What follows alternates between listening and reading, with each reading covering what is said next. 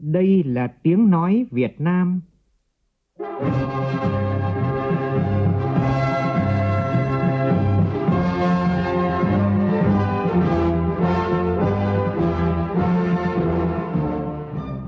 là tiếng nói Việt Nam, phát thanh từ Hà Nội, thủ đô nước Cộng hòa xã hội chủ nghĩa Việt Nam.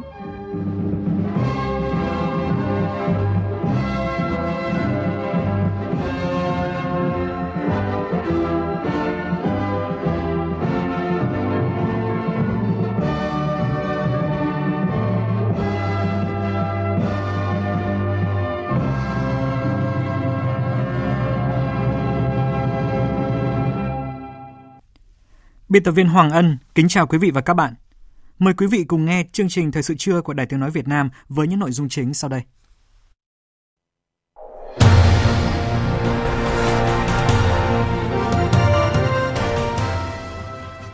Tổng Bí thư Nguyễn Phú Trọng tiếp xúc cử tri Hà Nội theo hình thức trực tiếp kết hợp với trực tuyến. Đại sứ Thụy Sĩ tại Việt Nam Ivo Zieber khẳng định chuyến thăm chính thức Liên bang Thụy Sĩ của Chủ tịch nước Nguyễn Xuân Phúc mở ra cơ hội mới thắt chặt hợp tác giữa hai nước. Nghị định mới ban hành của chính phủ quyết định giảm 50% lệ phí trước bạ đối với ô tô sản xuất trong nước, áp dụng từ đầu tháng 12 tới cho đến hết tháng 5 của năm sau. Trong bối cảnh dịch bệnh ở nhiều địa phương vẫn phức tạp, các chuyên gia khuyến cáo F0 cần được tiếp cận y tế sớm để hạn chế tình trạng chuyển biến nặng dẫn đến tử vong. Trong khi đó, Tổ chức Y tế Thế giới họp khẩn để thảo luận về mức độ nguy hiểm của biến thể mới đang lan rộng tại Nam Phi, đe dọa cuộc chiến chống COVID-19 toàn cầu. Anh và Pháp nhất trí kêu gọi châu Âu ngăn chặn tình trạng người di cư vượt qua eo biển Mang Sơ sau vụ 27 người di cư thiệt mạng từ Pháp vào Anh qua eo biển này.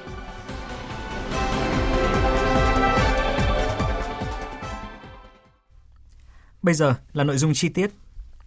Thực hiện chương trình tiếp xúc cử tri sau kỳ họp thứ hai Quốc hội khóa 15, sáng nay, Tổng Bí thư Nguyễn Phú Trọng cùng các đại biểu Quốc hội thuộc đơn vị bầu cử số 1, đoàn đại biểu Quốc hội thành phố Hà Nội đã có buổi tiếp xúc cử tri các quận Ba Đình, Đống Đa và Hai Bà Trưng theo hình thức trực tiếp kết hợp với trực tuyến đến 56 điểm cầu trên địa bàn ba quận.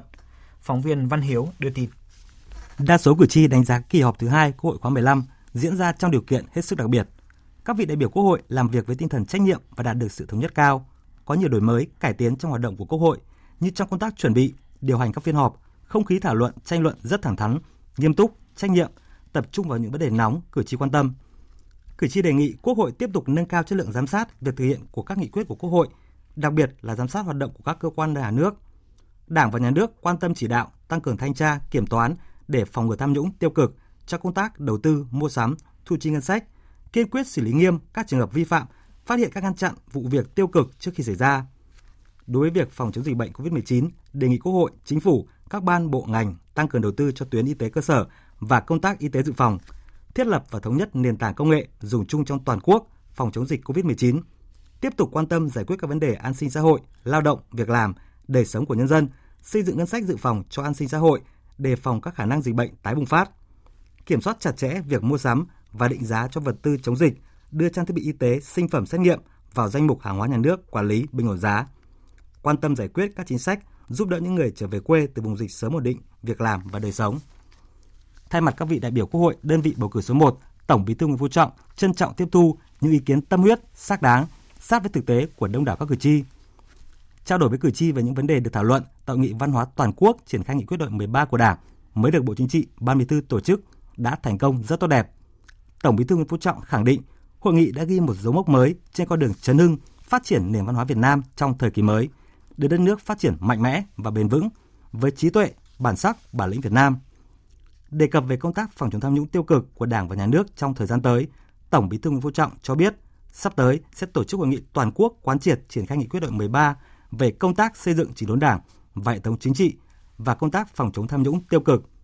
Tinh thần là đẩy mạnh đấu tranh, quyết tâm quét sạch chủ nghĩa cá nhân, không chỉ tham nhũng mà phải chống cả tiêu cực, ngăn chặn đẩy lùi kiên quyết đấu tranh xử lý nghiêm minh sự suy thoái về tư tưởng chính trị, đạo đức, lối sống. Trước tình hình dịch COVID-19 vẫn còn diễn biến phức tạp, Tổng Bí thư Nguyễn Phú Trọng yêu cầu chính quyền thành phố Hà Nội và bà con nhân dân tuyệt đối không được chủ quan, tự mãn, cố gắng không bị động bất ngờ, thực hiện hiệu quả công tác phòng chống dịch bệnh theo khuyến cáo của các cơ quan chức năng để tập trung đẩy mạnh phát triển kinh tế, giữ vững an ninh chính trị, trật tự và an toàn xã hội. Thưa quý vị, Chủ tịch nước Nguyễn Xuân Phúc và phu nhân cùng đoàn đại biểu cấp cao Việt Nam đã lên đường thăm chính thức Liên bang Thụy Sĩ theo lời mời của Tổng thống Liên bang Thụy Sĩ Guy Parmelin. Phóng viên Vũ Dũng đưa tin. Đây là chuyến thăm châu Âu đầu tiên với tư cách là Chủ tịch nước của Chủ tịch nước Nguyễn Xuân Phúc. Chuyến thăm có ý nghĩa quan trọng và đúng dịp hai nước kỷ niệm 50 năm thiết lập quan hệ ngoại giao 1971-2021, thể hiện mối quan hệ hữu nghị truyền thống gắn bó giữa hai đất nước, mở ra cơ hội hợp tác mới giữa hai nước trong tương lai. Trong chuyến thăm này, lãnh đạo hai nước sẽ thảo luận các biện pháp để thúc đẩy, nâng tầm quan hệ đối tác hợp tác, đưa quan hệ song phương Việt Nam Thụy Sĩ đi vào chiều sâu, thực chất trong những năm tới, trong tất cả các lĩnh vực chính trị, ngoại giao, thương mại và đầu tư, hợp tác phát triển, văn hóa, giáo dục. Chuyến thăm cũng là dịp để hai nước thúc đẩy ký kết hiệp định thương mại tự do giữa Việt Nam và khối EFTA bao gồm bốn nước là Thụy Sĩ, Na Uy, Iceland và Liechtenstein. Hiệp định được kỳ vọng mở ra những cơ hội hợp tác to lớn về thương mại, đầu tư, hợp tác phát triển bền vững, đổi mới sáng tạo và chuyển đổi số. 30 năm qua, Thụy Sĩ đã duy trì viện trợ phát triển và hợp tác kinh tế đối với Việt Nam với tổng tài trợ lên tới 600 triệu đô la Mỹ. Tháng 8 vừa rồi, Thụy Sĩ cũng viện trợ khẩn cấp cho Việt Nam 500.000 bộ kit xét nghiệm nhanh nCoV, 300.000 khẩu trang kháng khuẩn và 30 máy thở oxy, tổng giá trị khoảng 120 tỷ đồng. Có thể nói chuyến thăm chính thức Thụy Sĩ của Chủ tịch nước Nguyễn Xuân Phúc sẽ tạo xung lực chính trị mới để hiện thực hóa tiềm năng to lớn đưa quan hệ hợp tác song phương lên một tầng nước mới. Thưa quý vị, chuyến thăm chính thức Thụy Sĩ của Chủ tịch nước Nguyễn Xuân Phúc diễn ra đúng dịp Việt Nam Thụy Sĩ kỷ niệm 50 năm ngày thiết lập quan hệ ngoại giao. Chuyến thăm này sẽ là điểm nhấn quan trọng, góp phần làm sâu sắc hơn quan hệ hai nước, từ đó mở ra cơ hội mới trong các lĩnh vực hợp tác nhiều tiềm năng nhằm nhanh chóng phục hồi sau đại dịch COVID-19. Kể từ khi thiết lập quan hệ ngoại giao vào năm 1971, Việt Nam và Thụy Sĩ đã không ngừng vun đắp cho mối quan hệ song phương phát triển tốt đẹp trên nhiều lĩnh vực như thương mại đầu tư, hợp tác phát triển, giáo dục đào tạo, sở hữu trí tuệ. Hai nước thường xuyên trao đổi đoàn cấp cao. Về phía Thụy Sĩ, mới đây nhất là chuyến thăm Việt Nam của Phó Tổng thống Bộ trưởng Ngoại giao Thụy Sĩ Ignazio Cassis vào tháng 8 năm nay. Giờ đây, chuyến thăm Thụy Sĩ của Chủ tịch nước Nguyễn Xuân Phúc được kỳ vọng tiếp tục mở ra những cơ hội hợp tác mới, đưa quan hệ hai nước đi vào thực chất và hiệu quả. Đại sứ Thụy Sĩ tại Việt Nam Ivo Giber khẳng định.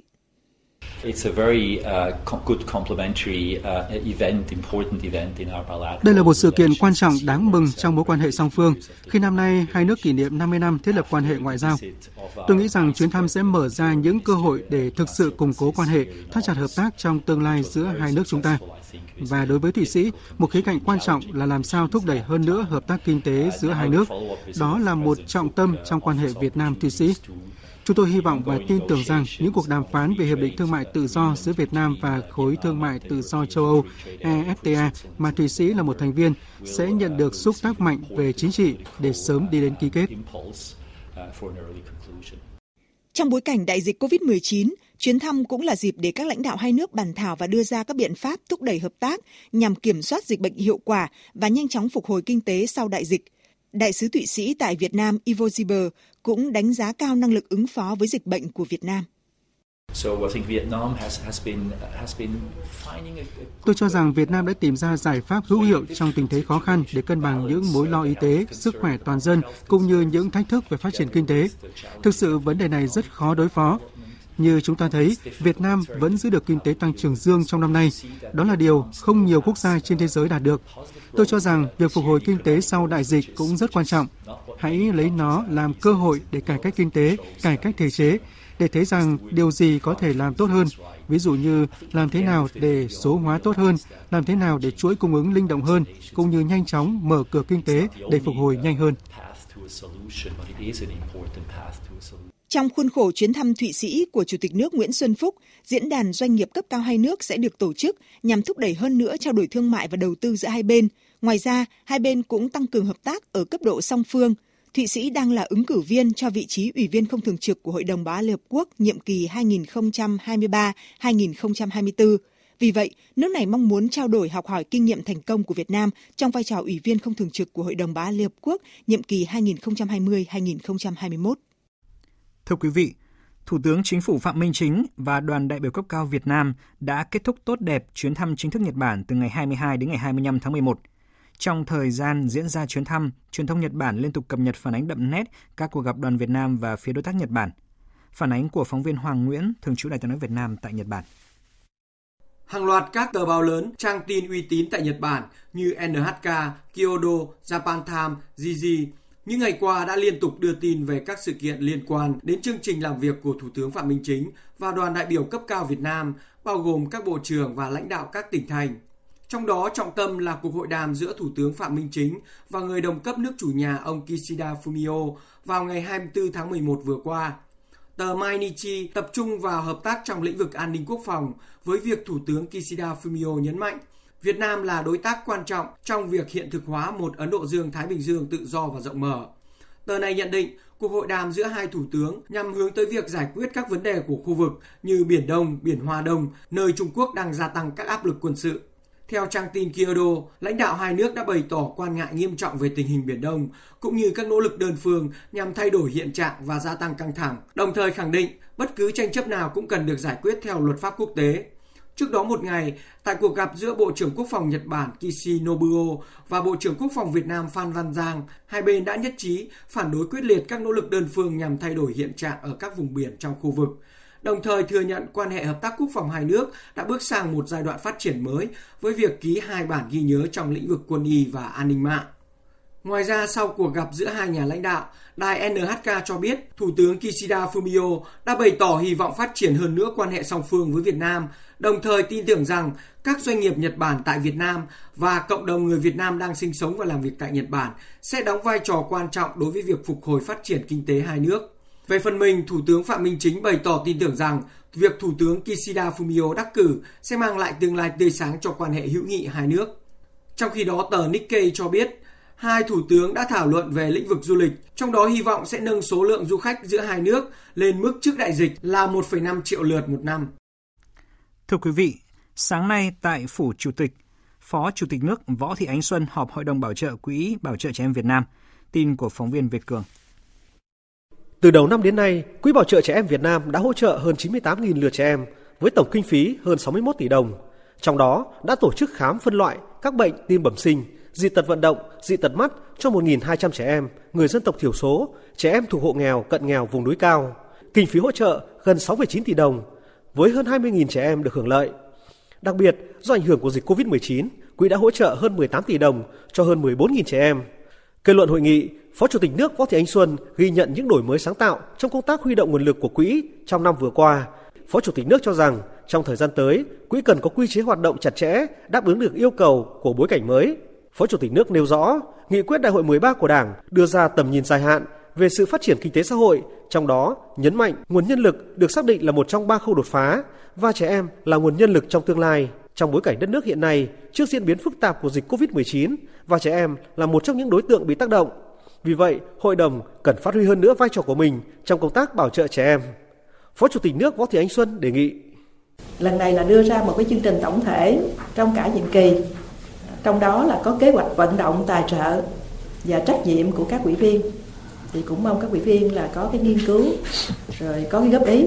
để chúng ta có một cái khung chương trình toàn khóa bài bản ngay từ đầu. Và tôi cũng rất tin tưởng rằng với bề dày kinh nghiệm cũng như cái tâm huyết của tất cả chúng ta ở đây thì trong nhiệm kỳ mới này sẽ tiếp tục có những cái đổi mới về nội dung, về phương pháp hoạt động để làm sao quỹ bảo trợ trẻ em cũng như là hội đồng bảo trợ trẻ em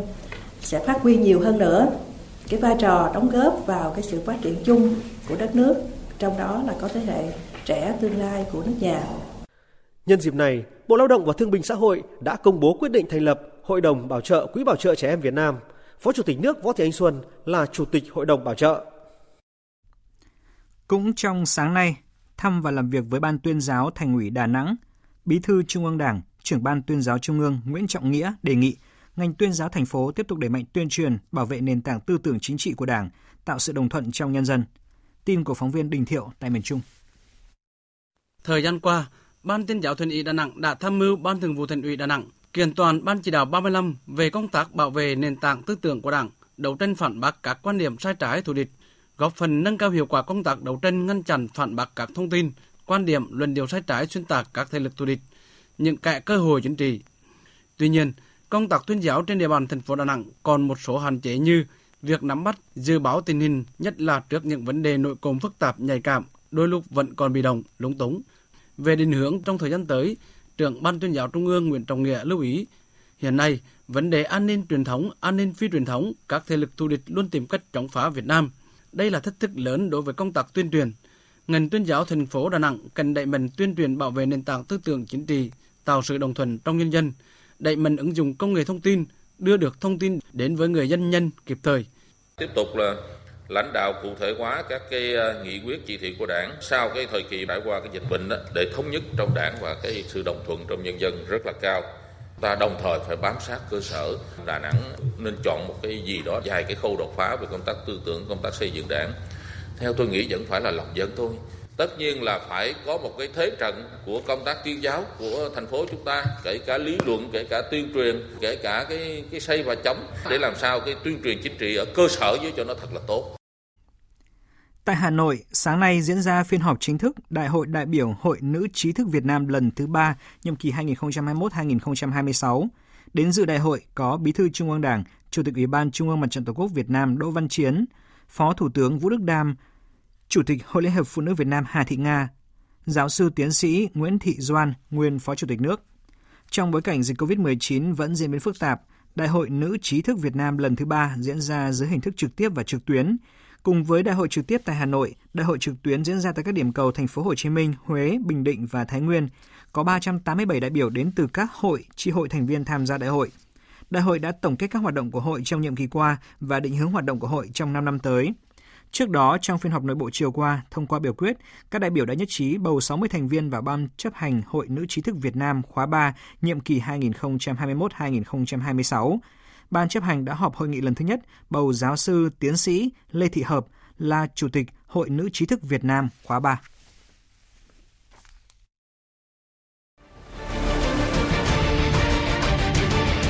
Thích ứng để bình thường mới. Thích ứng để bình thường mới.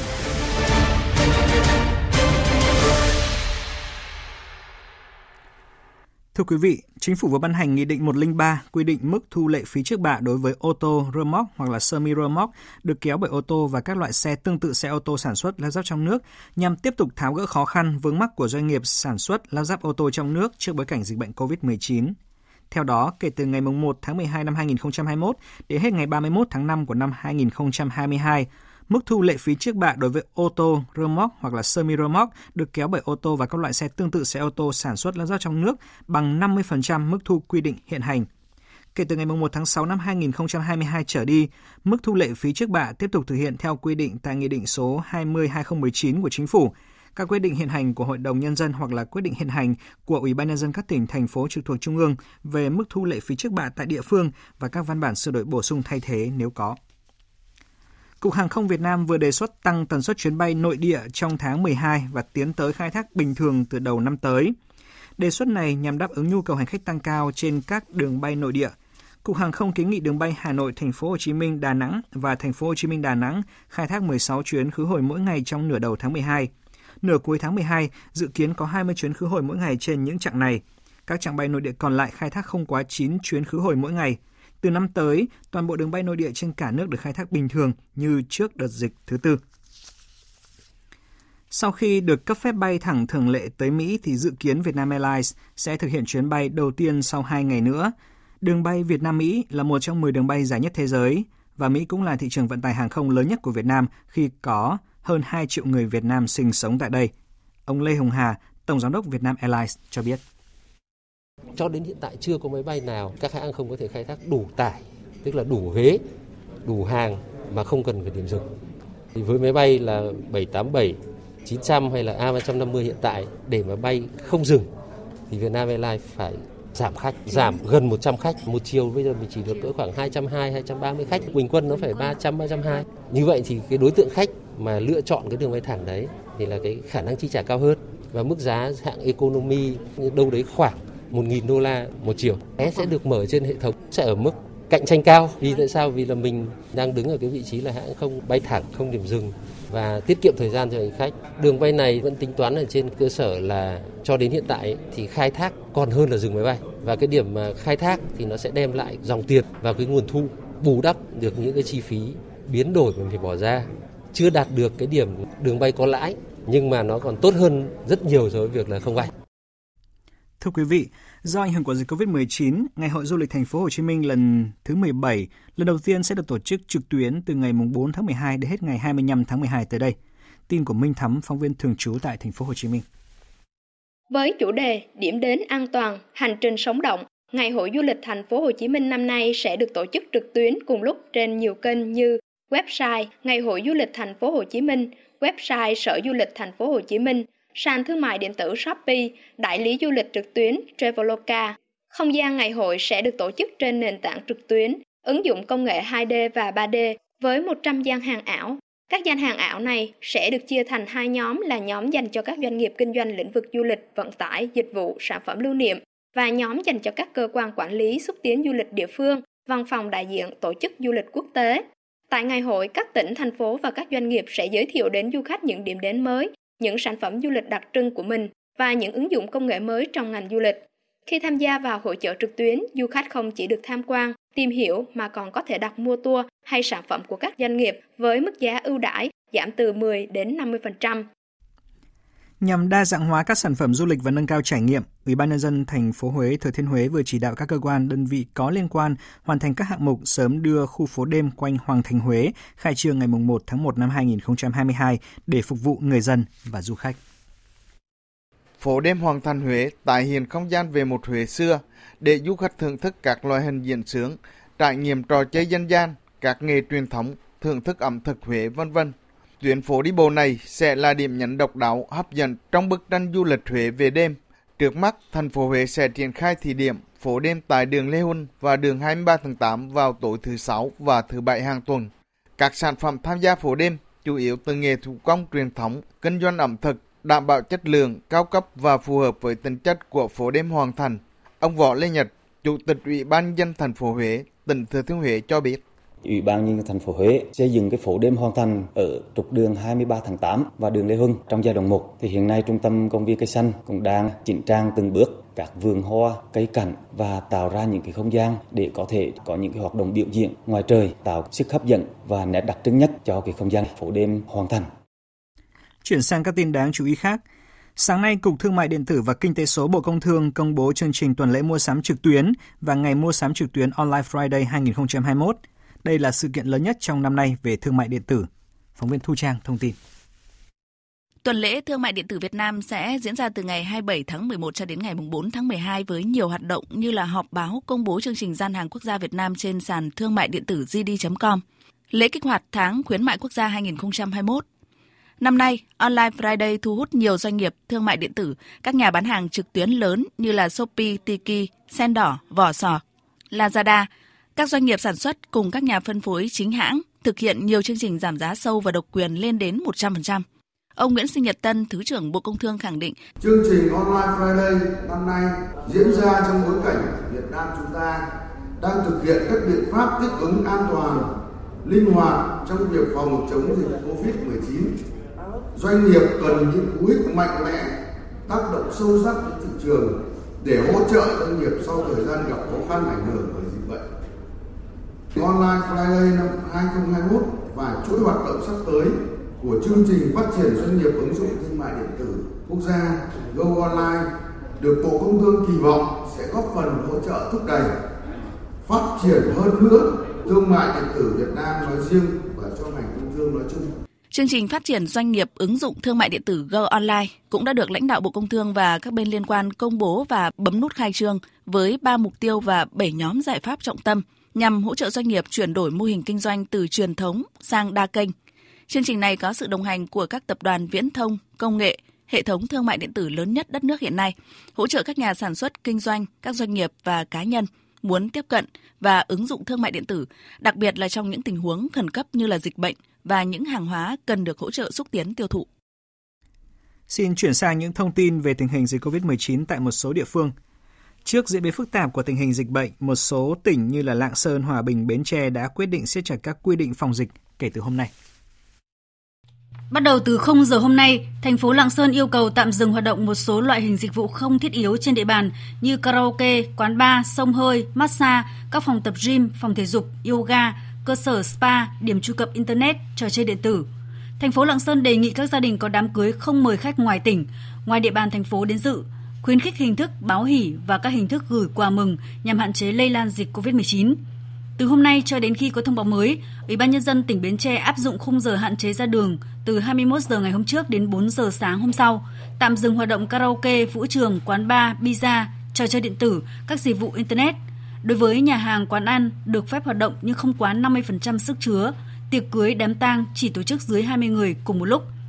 Hòa bình cho học sinh toàn tỉnh nghỉ học trong một ngày để thực hiện công tác giả soát sàng lọc và tiêm vaccine phòng chống dịch COVID-19, trong khi một số nơi ở Cao Bằng, Thái Nguyên cũng tạm đóng cửa trường lớp. Về công tác tiêm chủng, hiện cả nước đã tiêm được hơn 116 triệu liều vaccine COVID-19 và tối qua thì hơn 1 triệu 500 nghìn liều vaccine do chính phủ Nhật Bản viện trợ đã về đến nước ta. Trong thời gian qua thì thành phố Bạc Liêu, tỉnh Bạc Liêu đã tập trung đẩy nhanh tiến độ tiêm vaccine COVID-19 cho người dân – để sớm bao phủ vaccine trong cộng đồng hạn chế nguy cơ mắc COVID-19, địa phương này đã tổ chức đến tận nhà tiêm vaccine cho những người dân không có điều kiện đến điểm tiêm. Ghi nhận của phóng viên Tấn Phong.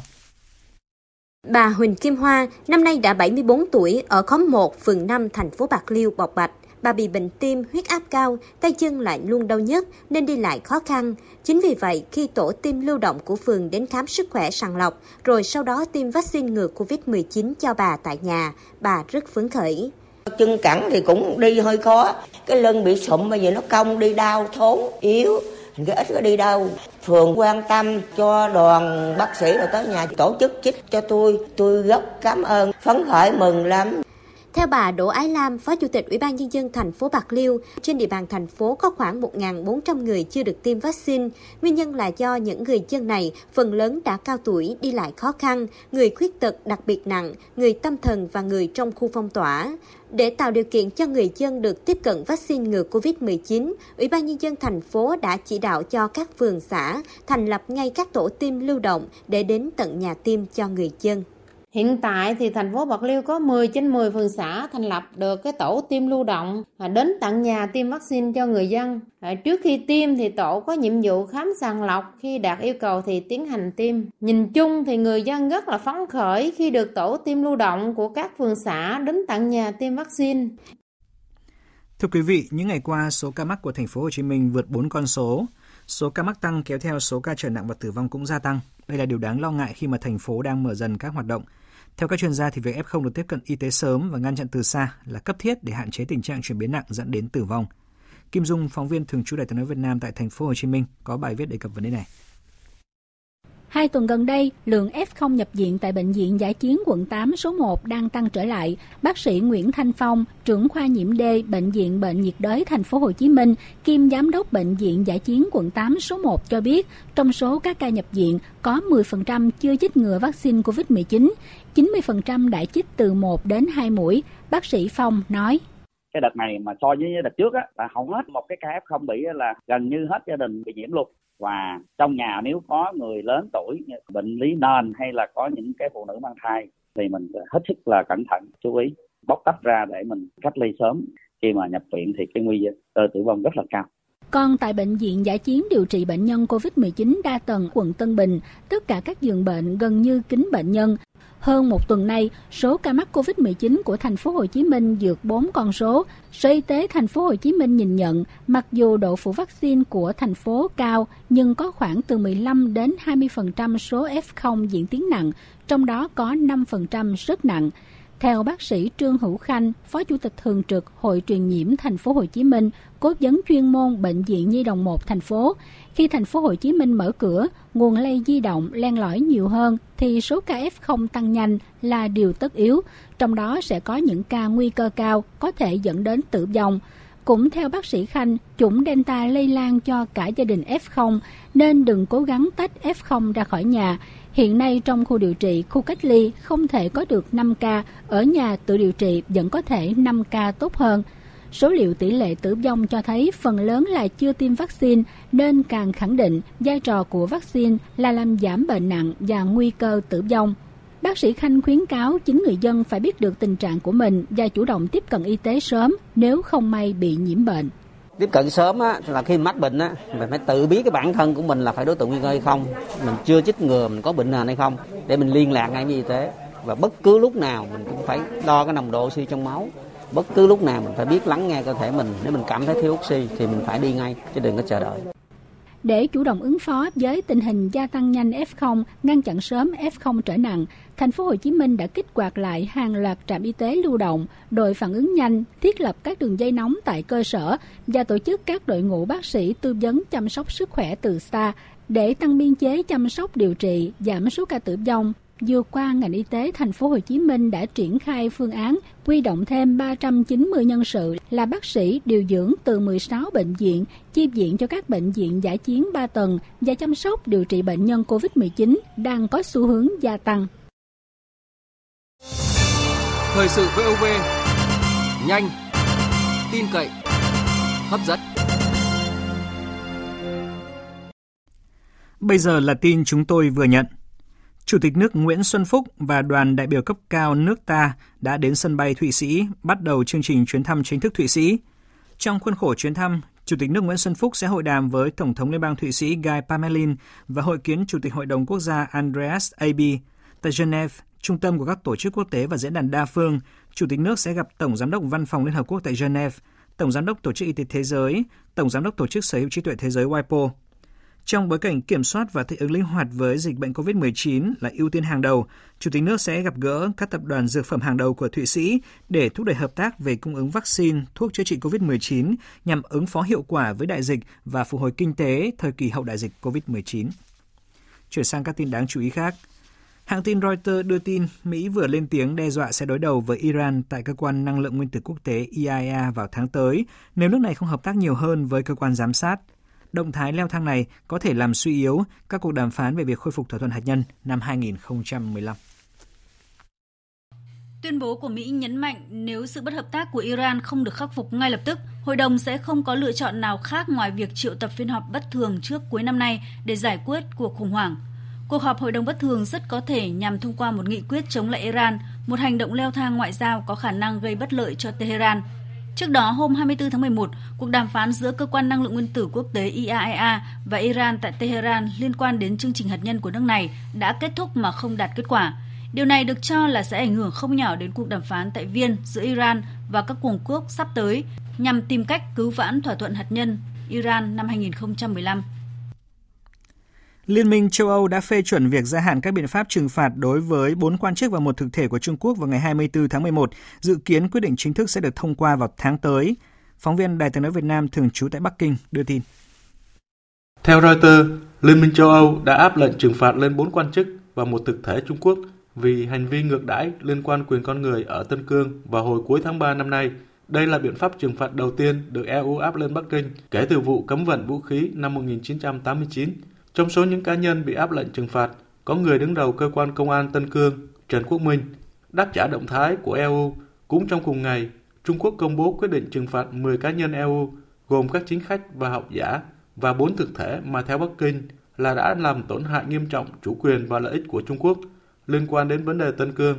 Các cá nhân bị áp lệnh trừng phạt và thân nhân của họ sẽ không được đến Trung Quốc đại lục, Hồng Kông và Macau. Đưa phát ngôn Bộ Ngoại giao Trung Quốc nhấn mạnh Trung Quốc kêu gọi EU nhận ra sự nghiêm trọng của vấn đề và sửa chữa sai lầm, ngừng các hoạt động can thiệp nội bộ và cảnh báo Trung Quốc sẽ có phản ứng cứng rắn hơn nữa. Thưa quý vị, vụ 27 người di cư thiệt mạng là thảm kịch tồi tệ nhất kể từ khi eo biển Mang Sơ trở thành một tuyến đường của người di cư tìm cách từ Pháp vào Anh. Ngay sau thảm kịch này, Anh và Pháp đã nhất trí đẩy mạnh các nỗ lực chung và đồng thời kêu gọi châu Âu hợp tác để ngăn chặn tình trạng người di cư vượt biên vào Anh qua eo biển này. Tổng hợp của biên tập viên Anh Tuấn. Máy bay trực thăng lướt trên những con sóng và các tình nguyện viên đang lùng sục trong những vùng nước lạnh giá tại eo biển Mang Sơ để tìm kiếm những người di cư mất tích sau khi thuyền cao su chở những người này bị chìm, khiến 27 người thiệt mạng. Đến thời điểm này, đội cứu hộ đã vớt được 6 thi thể trong thảm kịch được cho là chết người lớn nhất giữa vùng biển giữa Anh và Pháp và hiện tại vẫn đang tiếp tục công tác tìm kiếm người gặp nạn. Trước thảm kịch này, hôm qua Anh và Pháp đã kêu gọi sự trợ giúp của châu Âu, hứa hẹn sẽ tăng cường chống lại các mạng lưới buôn người, trong tuyên bố mới nhất, Tổng thống Pháp Emmanuel Macron đã nêu bật sự cần thiết phải tăng cường hợp tác giữa các nước châu Âu để giải quyết vấn đề người di cư và nạn buôn người.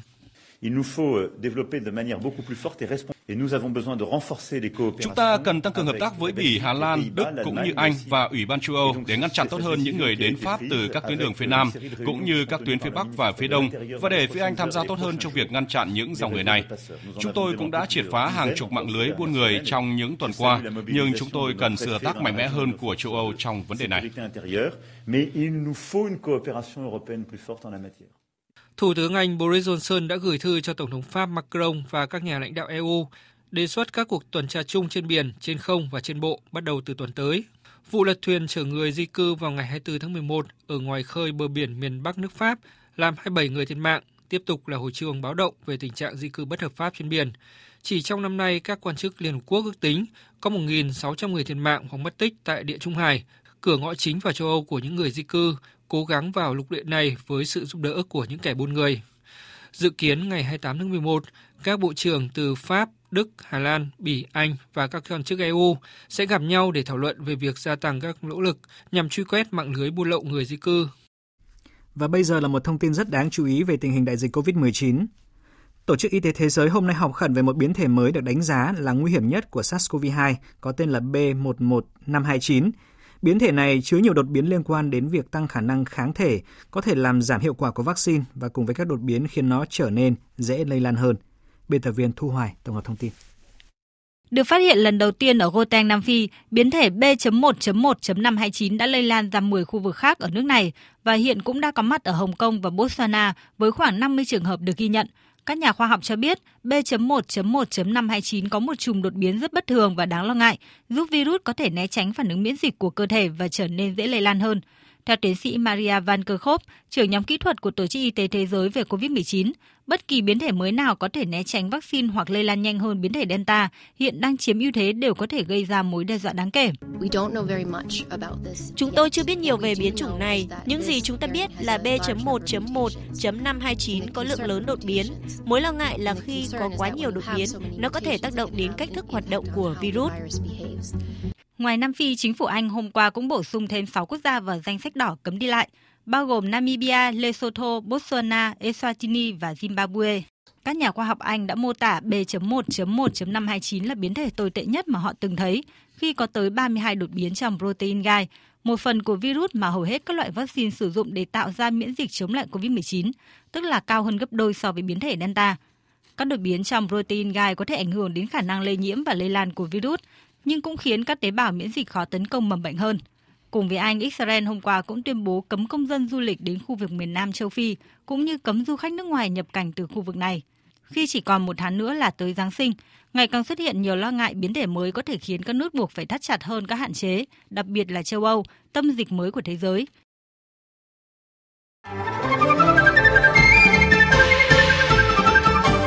Văn hóa soi đường cho quốc dân đi.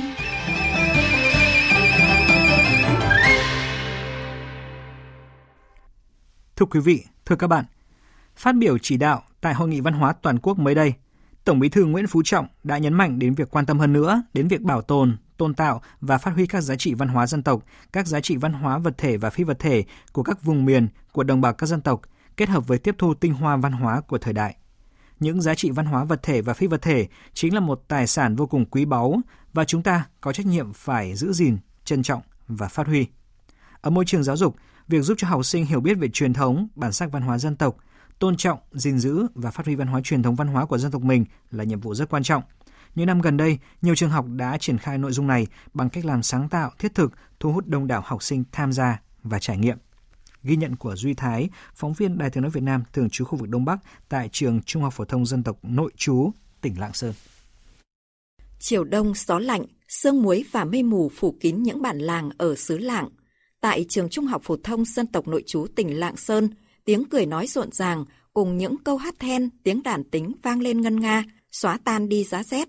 Đây là lúc những cô cậu học trò trong trang phục truyền thống tày, nùng đang cháy hết mình với các hoạt động do câu lạc bộ văn hóa các dân tộc trong trường tổ chức.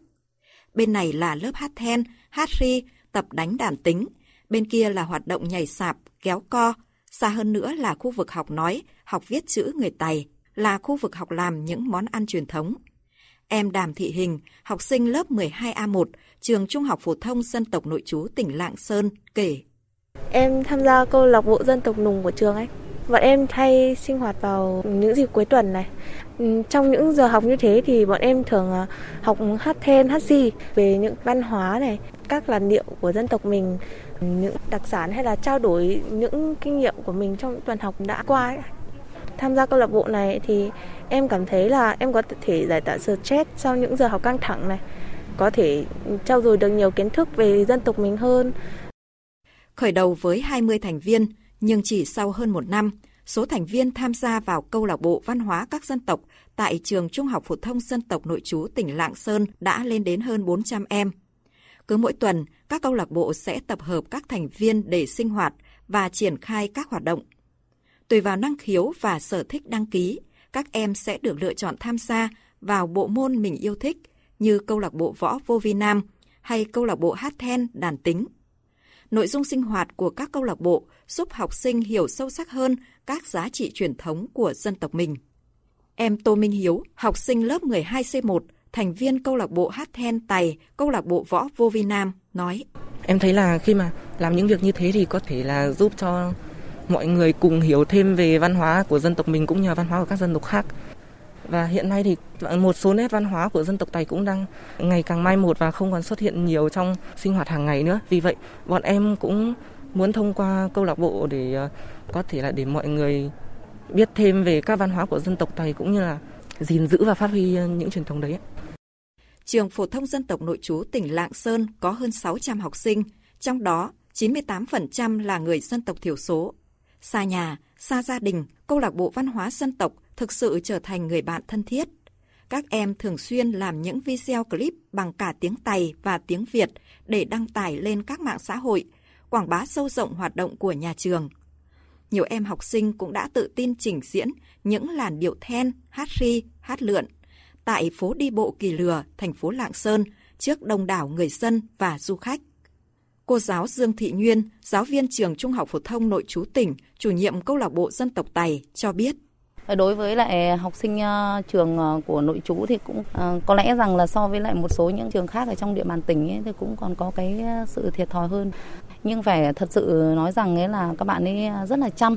à, không những về chăm chỉ tự giác trong vấn đề học tập đâu, mà đối với các hoạt động về văn hóa, văn nghệ, thể dục, thể thao và đặc biệt là trong cái công tác về sinh hoạt câu lạc bộ ấy à, rất à, tự giác, rất năng động, rất sáng tạo và đặc biệt là có nhiều cái ý tưởng mới mẻ, chịu khó tìm hiểu, học hỏi, mày mò về công nghệ thông tin. Mô hình câu lạc bộ văn hóa các dân tộc được tổ chức trong các nhà trường là sân chơi bổ ích, góp phần xây dựng tinh thần đoàn kết, hỗ trợ giúp đỡ nhau tiến bộ trong học tập, hướng tới mục tiêu đào tạo thế hệ học sinh phát triển toàn diện về trí tuệ, phẩm chất, kỹ năng, năng lực tư duy và sáng tạo. Cô giáo Vương Xuân Thuận, hiệu trưởng trường Trung học phổ thông dân tộc nội trú tỉnh Lạng Sơn cho biết, mỗi học sinh trong nhà trường đều là đại diện văn hóa của một vùng quê, một dân tộc. Vì vậy, nhà trường luôn tạo điều kiện thuận lợi để các em được tham gia giao lưu, học hỏi, từ đó để dòng chảy văn hóa không ngừng được nuôi dưỡng và lớn mạnh. Đây là những cái hoạt động mà nhà trường hướng tới là giữ gìn và phát huy cái bản sắc văn hóa dân tộc thông qua cái hoạt động hàng ngày của các em học sinh không chỉ tập luyện thường xuyên mà các em còn có cái kết nối với các bạn khác ở các trường khác trong tỉnh cũng như là kết nối với các bạn ở các trường của các tỉnh bạn như là ở Cao Bằng, Bắc Cạn thì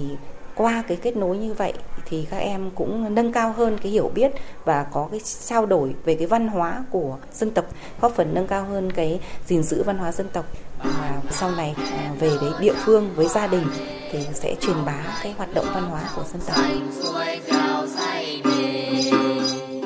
Người Tây mình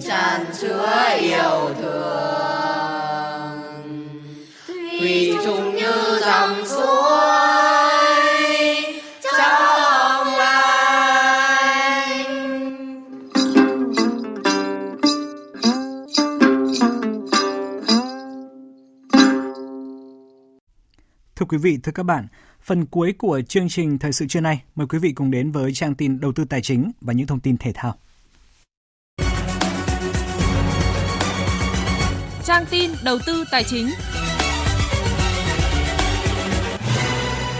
Thưa quý vị và các bạn, sáng nay tại thị trường Hà Nội, giá vàng SJC được điều chỉnh tăng 100.000 đồng một lượng ở cả hai chiều mua vào và bán ra so với chốt phiên hôm qua, niêm yết ở mức 59 triệu 550.000 đồng một lượng và 60 triệu 270.000 đồng một lượng. Công ty vàng bạc đá quý bảo Tín Minh Châu niêm yết giá vàng dòng Thăng Long mua vào ở mức 51 triệu 890 000 đồng một lượng, bán ra ở mức 52 triệu 590 000 đồng một lượng. Còn trên thị trường ngoại tệ, Ngân hàng Nhà nước công bố tỷ giá trung tâm của đồng Việt Nam với đô la Mỹ hôm nay ở mức 23.145 đồng đổi 1 đô la, giảm 2 đồng so với hôm qua. Hôm nay, Phó Thủ tướng Chính phủ Lê Minh Khái thừa ủy quyền Thủ tướng đã ký Nghị định 103 quy định mức thu lệ phí trước bạ với ô tô sản xuất lắp ráp trong nước – theo đó, từ ngày 1 tháng 12 năm nay đến 31 tháng 5 năm sau, lệ phí trước bạ nộp lần đầu với ô tô, rơ móc hoặc semi rơ móc được kéo bởi ô tô và các loại xe tương tự sản xuất lắp ráp trong nước được giảm 50% nhằm hỗ trợ kích cầu tiêu dùng thị trường ô tô trong nước.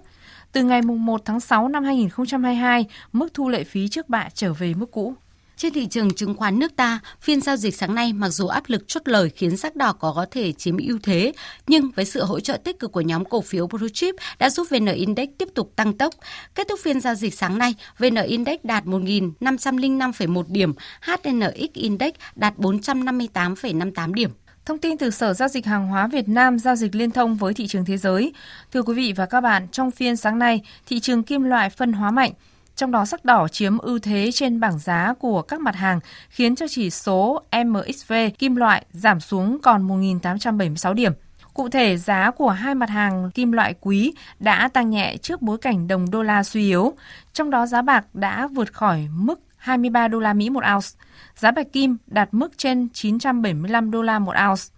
Hiện tại, chỉ số đô la index đã giảm nhẹ về mức 96,78 điểm, và vẫn tiếp tục neo ở vùng giá cao nhất trong vòng một năm trở lại đây. Giá quặng sắt giảm nhẹ xuống còn khoảng 102,4 đô la Mỹ một tấn, trong khi giá đồng đang được hỗ trợ bởi những triển vọng tích cực nhu cầu sản xuất thiết bị tái tạo năng lượng thì quặng sắt lại phải đối mặt với những khó khăn trong hoạt động sản xuất thép tại Trung Quốc. Theo đó, chính phủ nước này vẫn kiên định với chính sách hạn chế sản lượng thép nhằm thực hiện mục tiêu cắt giảm khí thải. Do đó, giá quặng sắt khó có thể hồi phục trong giai đoạn từ bây giờ cho đến cuối năm. Thưa quý vị và các bạn, trên thị trường chứng khoán Việt Nam, điểm số liên tục thiết lập mức đỉnh mới, nhưng thanh khoản những phiên giao dịch gần đây lại có sự sụt giảm đáng kể so với các phiên điều chỉnh trước đó. Đây là điểm trừ có thể trở thành tín hiệu lo ngại cho động lực tăng điểm. Vậy, điểm đáng lưu ý trên thị trường chứng khoán phiên cuối tuần theo xu hướng nào? Phóng viên Đài Tiếng Nói Việt Nam có cuộc trao đổi với chuyên gia chứng khoán Lê Ngọc Nam, giám đốc phân tích tư vấn đầu tư công ty chứng khoán Tân Việt. Thưa ông, diễn biến giao dịch trên thị trường chứng khoán phiên giao dịch sáng nay thì có điểm nhấn gì ạ? Phiên giao dịch sáng nay dòng tiền đổ mạnh vào nhóm cổ phiếu bất động sản, đặc biệt là cổ phiếu lớn như là Vincom. Thị trường hiện tại đang tăng hơn 5 điểm, chủ yếu là sự đóng góp của Vincom và một vài cổ phiếu thuộc nhóm tài nguyên cơ bản hồi phục so với tuần trước. Cơ bản xu hướng thị trường vẫn đang cho thấy mức độ tăng tương đối là tốt khi mà VN Index vượt ngưỡng 1.500 điểm với thanh khoản cấp lệnh trung bình trên sàn thành phố Hồ Chí Minh đang tương đối là cao, khoảng 20 cho đến 24.000 tỷ ở các phiên trở lại đây. Do đó chúng ta thấy hiện tại xu hướng tăng của thị trường vẫn đang tương đối là tốt. Vâng, vậy là phiên thứ hai liên tiếp VN Index đã thiết lập mức đỉnh lịch sử mới về điểm số. Tâm lý của nhà đầu tư rất lạc quan sau phiên tạo đỉnh lịch sử hôm qua và duy trì đến phiên hôm nay. Với góc nhìn của ông thì dòng tiền tham gia thị trường thời điểm này như thế nào? Dòng tiền tham gia thị trường ở thời điểm này khá là đồng đều. Đặc biệt dòng tiền vẫn tiếp tục đổ vào các mã cổ phiếu midcap, dòng bất động sản hay là các dòng cổ phiếu vừa và nhỏ khác. Ngoài ra thì nhóm cổ phiếu ngân hàng trong một vài phiên trở lại đây là tác nhân chính giúp cho thị trường vượt qua ngưỡng 1.500 điểm. Và cùng với đó là những nhóm được hưởng lợi từ việc thanh khoản nó thay đổi như là dịch vụ tài chính cho thấy là xu hướng tăng liên tục, tăng một cách khá là mạnh mẽ. Do đó có thể thấy rằng hiện tại đồng tiền tương đối là đồng đều ở các nhóm tuy nhiên tôi vẫn muốn cảnh báo rằng là đối với nhóm cổ phiếu vừa và nhỏ mặc dù đồng tiền có quay trở lại nhưng mà chúng ta cũng cần tiếp tục chú ý là vì nếu xét về mặt định giá thì có lẽ khó mà nói được cái giá hiện tại phù hợp với các nhóm này vì vậy dòng tiền vẫn đang hoạt động khá là mạnh và nhà đầu tư vẫn tập trung vào đó cho nên nó vẫn duy trì Trước diễn biến thị trường như hiện nay thì ông có khuyến nghị gì với nhà đầu tư? Thị trường đang duy trì mức tăng điểm và tôi thấy rằng nếu xét về mặt kỹ thuật hay là xem xét về yếu tố dòng tiền ở thời điểm hiện tại thì vẫn cho thấy là xu hướng chung của thị trường sẽ vẫn tiếp tục đi lên trong một hai tuần tới. Vâng, xin trân trọng cảm ơn ông. Thưa quý vị và các bạn, giành chiến thắng 2-0 trước Hà Nội Watabe ở lượt đấu cuối cùng diễn ra chiều tối qua, câu lạc bộ Thành phố Hồ Chí Minh bảo vệ thành công ngôi vô địch giải bóng đá nữ vô địch quốc gia 2021. Trước lượt đấu này, Hà Nội Watabe và Thành phố Hồ Chí Minh cùng dẫn đầu bảng xếp hạng khi có được 9 điểm, nhưng đội bóng thủ đô xếp trên do hơn chỉ số phụ. Chính vì thế mà Hà Nội Watabe chỉ cần không thua là sẽ đoạt ngôi vô địch, còn Thành phố Hồ Chí Minh buộc phải thắng mới có thể bảo vệ ngôi hậu. Tràn lên tấn công ngay sau tiếng còi khai cuộc, nhà đương kim vô địch kiểm soát bóng tốt với những pha phối hợp đập nhả linh hoạt. Phút thứ 17, Thành phố Hồ Chí Minh mở tỷ số nhờ pha lập công của Huỳnh Như. Sang hiệp 2, cũng chính tiền đạo này đã ghi bàn nhân đôi cách biệt. Trung cuộc, Thành phố Hồ Chí Minh giành chiến thắng với tỷ số 2-0 và giành chức vô địch quốc gia lần thứ ba liên tiếp. Chia sẻ sau trận đấu, đội trưởng Huỳnh Như cho biết.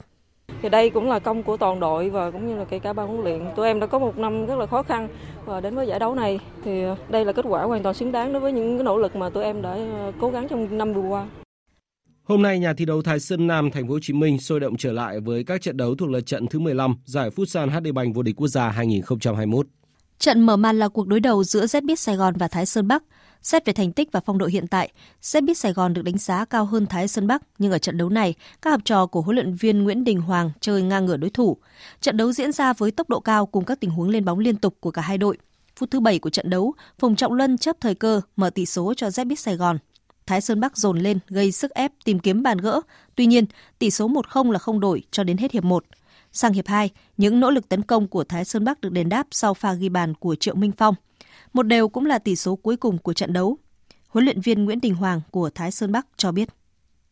Đầu tiên thì uh, ban luyện đánh giá đây là một cái trận đấu rất là khó khăn. của Sài Gòn thì uh, đã thể hiện được được trình độ và đẳng cấp uh, sau lượt đi và 5 trận của lượt về. À, tôi rất hài lòng về tinh thần của các vận động viên Thái Bắc, các thủ các thủ đã thi đấu hơn 100% sức của các bạn và làm một trận đấu mà tôi thấy là đã tốt nhất trong cái giai đoạn lượt về này của Thái Bắc. Với kết quả hòa một đều, ZBit Sài Gòn có 35 điểm, tiếp tục giữ vị trí thứ nhì trên bảng xếp hạng. Cũng trong ngày hôm nay sẽ diễn ra các cặp đấu Savinet Khánh Hòa gặp Cao Bằng, Tân Hiệp Hưng chạm trán đương kim vô địch Thái Sơn Nam và Hiếu Hoa Đà Nẵng đối đầu với Quảng Nam. Tại vòng chung kết giải bóng chuyền hạng A toàn quốc 2021 đang diễn ra ở Vĩnh Phúc, đội chủ nhà Bamboo Airways Vĩnh Phúc đang đặt mục tiêu giành ngôi vô địch để có tấm vé thăng hạng ở mùa giải tới.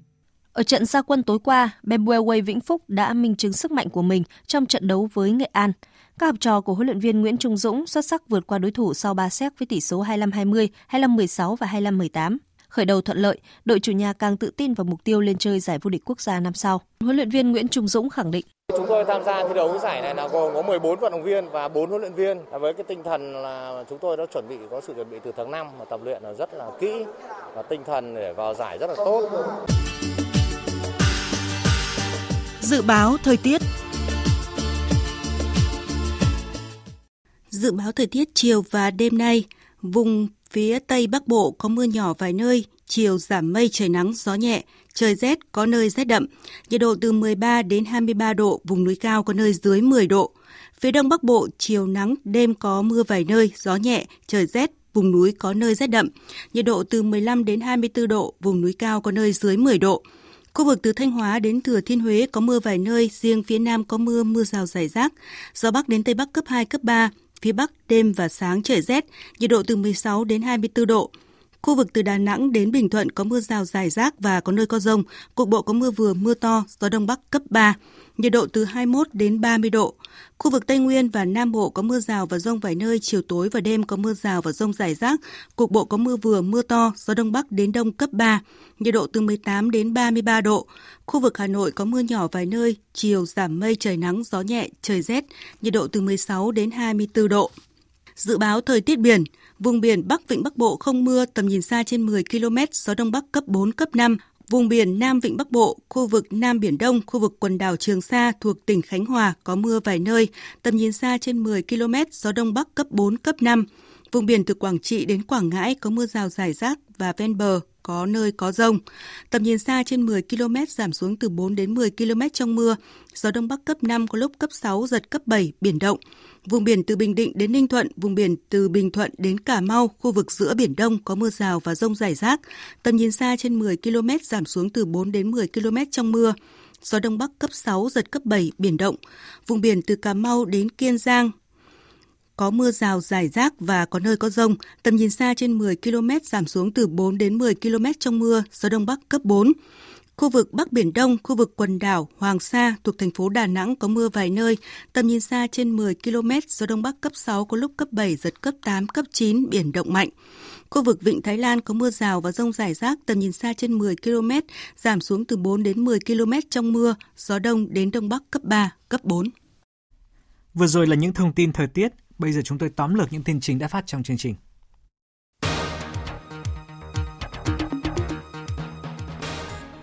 Trong cuộc tiếp xúc cử tri sáng nay tại Hà Nội, Tổng Bí thư Nguyễn Phú Trọng trân trọng tiếp thu những ý kiến tâm huyết xác đáng sát với thực tế của đông đảo các cử tri. Tổng Bí thư Nguyễn Phú Trọng cho biết, sắp tới sẽ tổ chức hội nghị toàn quốc quán triệt triển khai nghị quyết đại hội 13 về công tác xây dựng chỉnh đốn Đảng với tinh thần là đẩy mạnh đấu tranh, quyết tâm quét sạch chủ nghĩa cá nhân, kiên quyết đấu tranh xử lý nghiêm minh sự suy thoái về tư tưởng chính trị, đạo đức, lối sống, Số ca mắc mới tại thành phố Hồ Chí Minh và nhiều tỉnh thành tiếp tục tăng, kéo theo số ca trở nặng và tử vong cũng gia tăng. Đây là điều đáng lo ngại khi các địa phương đang trong tiến trình trở lại bình thường mới. Các chuyên gia khuyến cáo việc F0 được tiếp cận y tế sớm, ngăn chặn từ xa là cấp thiết để hạn chế tình trạng chuyển biến nặng dẫn đến tử vong. Tổ chức Y tế Thế giới họp khẩn để thảo luận về mức độ nguy hiểm của biến thể mới đang lan rộng tại Nam Phi, đe dọa cuộc chiến chống COVID-19 toàn cầu.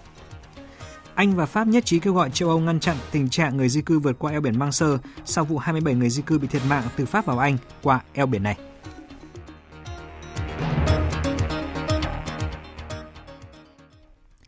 Thời lượng dành cho chương trình Thời sự trưa nay đến đây đã hết. Chương trình do các biên tập viên Hoàng Ân, Đức Hưng, Nguyễn Hằng biên soạn và thực hiện với sự tham gia của kỹ thuật viên Thu Hiền, chịu trách nhiệm nội dung Hoàng Trung Dũng. Xin kính chào tạm biệt và hẹn gặp lại.